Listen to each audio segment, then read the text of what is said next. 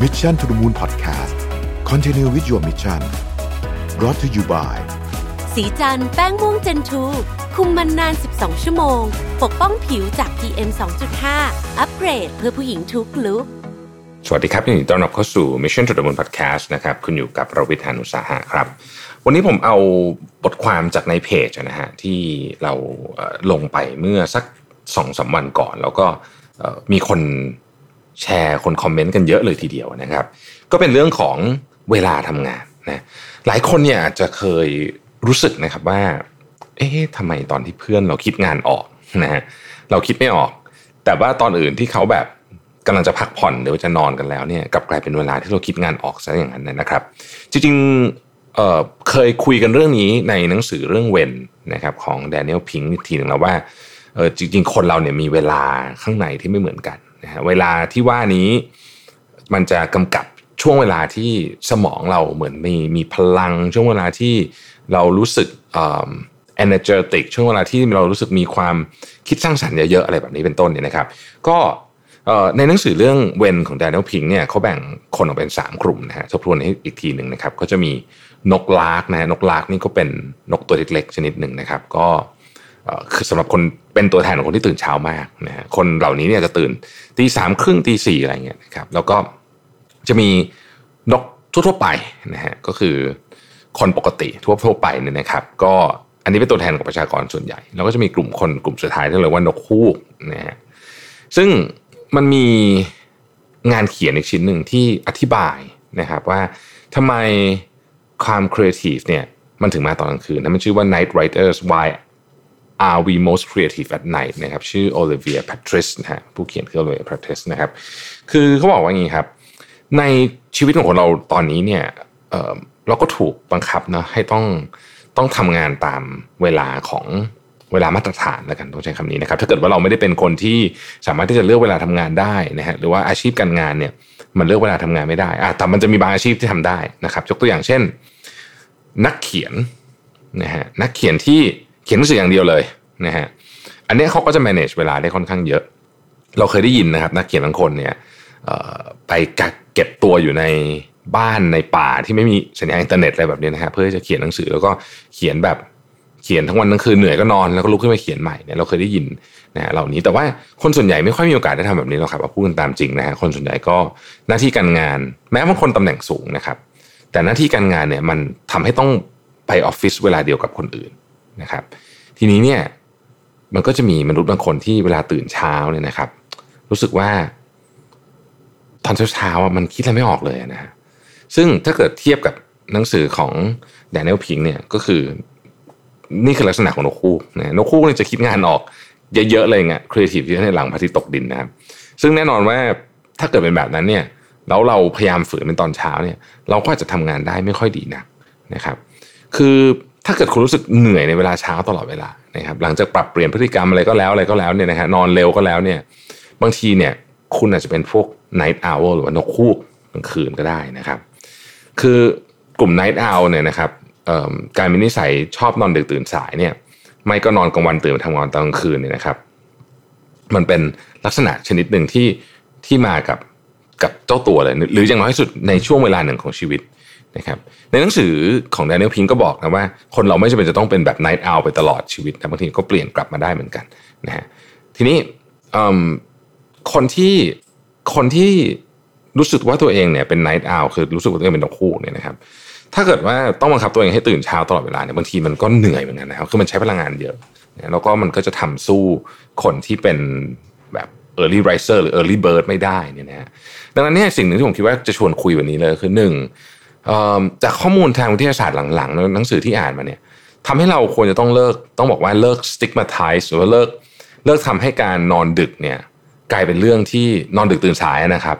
กลายเป็นสัญลักษณ์ที่แบบเอ๊ะขี้เกียจหรือเปล่าเลยเพราะในความเป็นจริงแล้วเนี่ยมันมีคนที่จำเป็นจะต้องทำแบบนั้นจริง ๆ เพราะว่าลักษณะร่างกายของเขาเนี่ยมันถูกออกแบบมาแบบนั้น แต่บางคนก็คือนอนดึกเพราะอยากนอนดึกก็ไม่เกี่ยวก็มีนะฮะคือ อันเนี้ยเป็นเป็นเรื่องหนึ่งนะครับ เป็นเรื่องหนึ่งเดี๋ยวเราจะเดี๋ยวเราจะชวนคุยโซลูชันกันตอนหลัง นะครับคำถามก็คือว่ามันมีคำอธิบายไหมเรื่องนี้นะครับ จากบทความที่ผมว่าเมื่อกี้เนี่ย Why are we most creative at night นะครับเขาบอกว่าจิตวิทยาของสภาพแวดล้อมเนี่ยเกี่ยวเป็นระดับที่หนึ่งนะครับ คือเวลากลางคืนเนี่ยการเปลี่ยนแปลงของสภาวะแวดล้อม มันส่งผลต่อสภาวะจิตใจของเรานะครับ แล้วมันมันทำให้เกิดปรากฏการณ์บางอย่าง ที่เราจะเรียกว่าเป็นการไหลบ่าของความคิดสร้างสรรค์ คือไม่รู้ว่าอยู่ดีก็มาเองนะครับ สเตฟานีไมเออร์เนี่ยนักเขียนเนี่ยนะครับที่หลายท่านน่าจะรู้จักกันดีเนี่ยเคยกล่าวไว้ว่าสาเหตุหลักที่เขาชอบเขียนหนังสือตอนกลางคืนเนี่ยนะครับเนื่องจากว่าไม่มีสิ่งใดรบกวนนะครับเด็กๆก็เข้านอนกันหมดแล้วนะฮะโลกภายนอกเงียบสงบทำให้มีโอกาสน้อยมากที่จะดึงคอนเซนเทรตดึงสมาธิออกจากงานเขียนนะครับแต่ถ้าเกิดเราลองเจาะลึกลงไปในรายละเอียดเนี่ยเราจะพบว่างานของคนส่วนใหญ่เนี่ยงานแบบงานงานระหว่างวันนะฮะมันก็มันก็จะเสร็จตอนเย็นถูกไหมฮะ ประชุมเอ่ยอะไรเอ่ยเนี่ยนะครับ เสร็จแล้วเนี่ยไอ้ของที่มันต้องใช้แรงบันดาลใจเยอะๆนะฮะเช่นงานเขียนหนังสืออย่างเงี้ยเป็นต้นเนี่ยนะครับอืมมันมันต้องมันต้องไม่มีอะไรรบกวน ถ้าเกิดคุณกำลังจะเขียนหนังสือ แล้วคุณมีโทรศัพท์เข้าตลอดเวลาทั้งวันทั้งคืนเนี่ยคุณเขียนไม่ได้หรอกนะฮะเพราะฉะนั้นเนี่ยช่วงเวลาเย็นเป็นช่วงเวลาที่โอกาสการถูกรบกวนเนี่ยน้อยลงนะครับเพราะว่างานตอนกลางวันมันเสร็จหมดแล้วแล้วคนส่วนใหญ่ก็เลิกทำงานแล้วด้วยนะครับ ดังนั้นเนี่ยเราก็เลยรู้สึกว่า เราผ่อนคลาย เราไม่ต้องรู้สึก แม้อาจจะยังไม่มีใครมามาเรียกเราไปไหนในตอนกลางวัน แต่ว่าเวลาเราอยู่เวลากลางวันน่ะเราจะรู้สึกก็ใช่ว่ามันจะตื่นตัวมากกว่าพอเราผ่อนคลายในตอนเย็นเนี่ยนะครับ ความคิดมันก็จะค่อยๆเริ่มออกมา เสียงก็เป็นอีกเรื่องหนึ่งนะฮะต้องยอมรับว่าเสียงในตอนเย็นเนี่ยไม่ใช่ว่าเพราะว่าคนเดินทางน้อยลงหรืออะไรอย่างนี้นะครับในตอนกลางคืนแต่ว่า พอคนเริ่มหลับแล้วคนเริ่มพักผ่อนแล้วเนี่ย เราก็จะไม่ค่อยมีใครมากวนนะฮะ แม้ว่าคนที่อยู่คนเดียวก็จะค้นพบว่าเวลาตอนกลางคืนก็มักจะสงบกว่าตอนกลางวันอยู่ดีนะครับ ความมืดก็เป็นอีกส่วนหนึ่งนะครับ ความมืดเนี่ยทำให้เหมือนกับมันตัดคือเวลามีเวลามีแสงสว่าง เรามองไปเราก็เห็นของนู่นนี่เต็มไปหมดแต่เวลามันมืดเนี่ย เราก็จะโฟกัสอยู่กับของตรงหน้ามากขึ้นนะฮะอันนี้คืออันที่หนึ่งนะครับอันที่สองเนี่ยเขาบอกว่าโดยปกติแล้วการทำงานของสมองเนี่ยขึ้นอยู่กับรูปแบบการนอนหลับของเรา นะครับซึ่งในขณะเวลาเราหลับเนี่ยสมองบางส่วนจะทำงานน้อยลงโดยเฉพาะ frontal lobe สมองส่วนที่เราใช้คิดตรรกะการตัดสินใจต่างๆนานาเหล่านี้เนี่ยนะครับแต่ว่าในงานเขียนชิ้นนี้เขาบอกว่าพวกสมองของ night owl ไม่เป็นเช่นนั้นนะเนื่องจากมันเหมือนศูนย์กลางควบคุมความคิดสร้างสรรค์ซึ่งเกี่ยวข้องกับทุกสิ่งตั้งแต่อารมณ์สัญชาตญาณไปจนถึงรูปแบบของความฝันทำให้ถึงเวลากลางคืนเนี่ยพวก night owl เนี่ยนะครับสมองที่ขวาจะทำงานมากขึ้นนะฮะทำให้เหมือนกับมีความคิดสร้างสรรค์ออกมามากขึ้นนั่นเอง อีกทั้งในช่วงกลางคืนเนี่ยต่อมใต้สมองจะหลั่งโปรแลคตินออกมานะฮะที่แม้จะเป็นฮอร์โมนที่เกี่ยวข้องกับการสร้างน้ำนมเป็นหลัก แต่มันก็มีส่วนช่วยเราสงบได้นะครับ ซึ่งสภาวะดังกล่าวนี้เนี่ยสามารถก่อให้เกิดเป็นความคิดที่มีความสดแปลกใหม่นะครับจริงๆบอกว่าแวนโกนี่เคยกล่าวไว้นะบอกว่าเเขาเนี่ยมาจะคิดว่าเวลากลางคืนเนี่ยมันมีชีวิตชีวาและสดใสกว่าเวลากลางวันนะครับ ทั้งหมดทั้งหมดนี้อยากจะชวนคุยว่าหลังๆเนี่ยเราเริ่มเห็นแล้วว่าการที่คนสามารถที่จะทำงานสร้างสรรค์ในตอนดึกได้เนี่ยนะครับ มันไม่เกี่ยวอะไรกับว่า คือ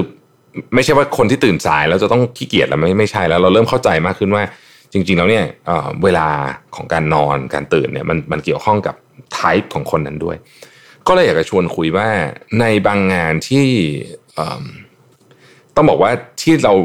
มีคนในกลุ่มนี้เยอะนะฮะเช่น งานโฆษณาหรืออะไรเงี้ยจริงๆ งานโฆษณาเขาทำกันมานานแล้ว ก็คือจะสังเกตว่าออฟฟิศของเอเจนซี่เนี่ยจะจะเริ่มงานกันสายหน่อยกว่าปกตินะฮะผมคิดว่าอันนี้เนี่ยมันควรจะถูก expand มาในในเรื่องอื่นด้วย เท่าที่ทำได้ คือแน่นอนแหละ ถ้าเกิดว่ายังต้องทำงานร่วมกับผู้อื่นเยอะๆต้องประชุมกับคนอื่นอย่างเงี้ยจะให้มาเริ่มงาน6กโมงเย็นก็คงจะไม่ไหวใช่ไหมครับเพราะฉะนั้นเนี่ยมันต้องควรจะต้องมีจุดกึ่งกลางแต่ว่าอย่างน้อยที่สุดเนี่ยผมคิดว่าเราต้อง ต้องเข้าใจถึงความแตกต่างอันนี้ เราต้องเลิกสติ๊กมาไทส์ว่าคนตื่นสายคือคนขี้เกียจอะไรแบบนี้นะฮะเพราะว่ายิ่งอ่านมาเยอะเนี่ยโดยเฉพาะหนังสือเรื่องเวนของนันเดลพิงเนี่ยก็ค่อนข้างชัดเจนว่าเออจริงๆเนี่ยเวลาการตื่นเนี่ยมันมันเกี่ยวข้องกับลักษณะพื้น